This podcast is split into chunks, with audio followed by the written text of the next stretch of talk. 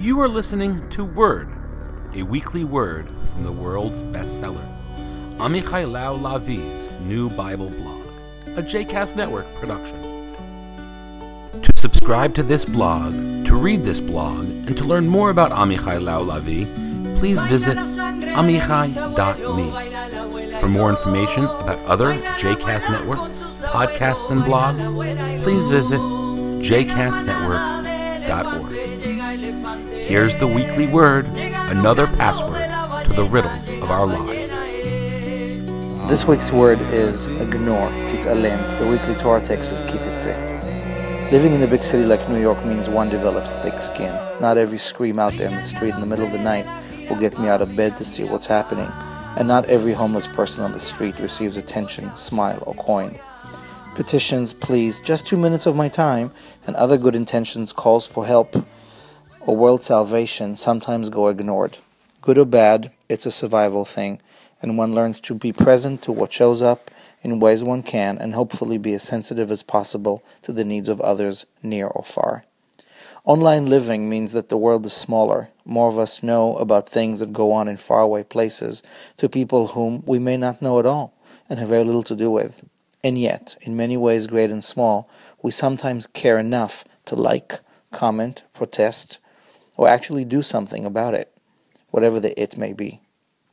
Sometimes ignoring a problem that is going on is simply not possible anymore like what's going on to my gay and lesbian brothers and sisters in Russia, and the mess erupting with their Winter Olympics, including the most recent and upsetting response of the Olympic Committee threatening to fine and possibly punish any athlete who will protest Russia's anti gay laws while in Russia. I'm not sure what the right approach is. Boycott? Call for a total ban? That folks like Stephen Fry suggested? Show up there and protest at any cost? Much has been spoken and written already on the 1936 Olympics in Berlin that went on business pretty much as usual, tongues clucking and clicking, while Dachau was already working overtime. Most were silent and ignored what was going on. After the war, Heidegger was asked why he remained silent during the extermination of the Jews.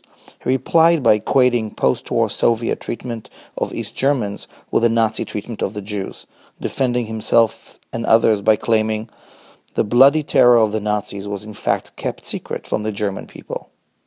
Whatever. I'm a son of a Holocaust survivor and a proud gay Jewish man, privileged to live in a big city that enables me to do as I wish while I hurt no other. I'm a student of Heschel, who marched in the South for the dignity of human beings. This legacy and my personal privilege require me to be more acutely aware of the plight of my people, all people, then and now.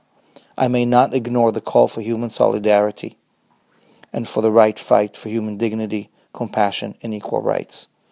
There are other issues at bay, for sure bigotry, racism, occupation, religious fueled hatred in many places around the world, including my own backyard.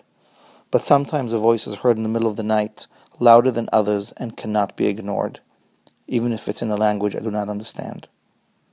This week's Torah text, Kitetse, prescribes a recipe for civic coexistence and a better society by introducing the first lost and found. It's simple. If you find something that belongs to someone else, do not ignore. Go out of your way to return the loss. If it's an animal, keep it until you are able to return it to the owner at your own expense. And if you see a friend in need or even a stranger, stop and lend a hand. Do not ignore. Al tit'alem. It's not that the Torah is a perfect bill of human rights. The next verse prohibits cross dressing as an abomination, stopping just short of capital punishment for said crime. Great. Just what Putin needs to hear. But we, modern readers, get to choose and focus. Ignore this law, but not ignore the one that came before it. That one that really resonates to us today. The Torah may not be into blaring gender boundaries, but our reality, for the most part, is not too harshly drawn. When it comes to the laws of love and love your neighbor, it should make no difference who that neighbor loves. Putin's Russia has opened a Pandora's box of venom and violence that cannot be ignored and should not be condoned and supported. That includes participation in the Winter Olympics. I know, sucks for the athletes, but our human responsibility is more precious than bronze, silver, or gold. What's the best way to go about this fight? I'd like to read your opinions. Let's discuss.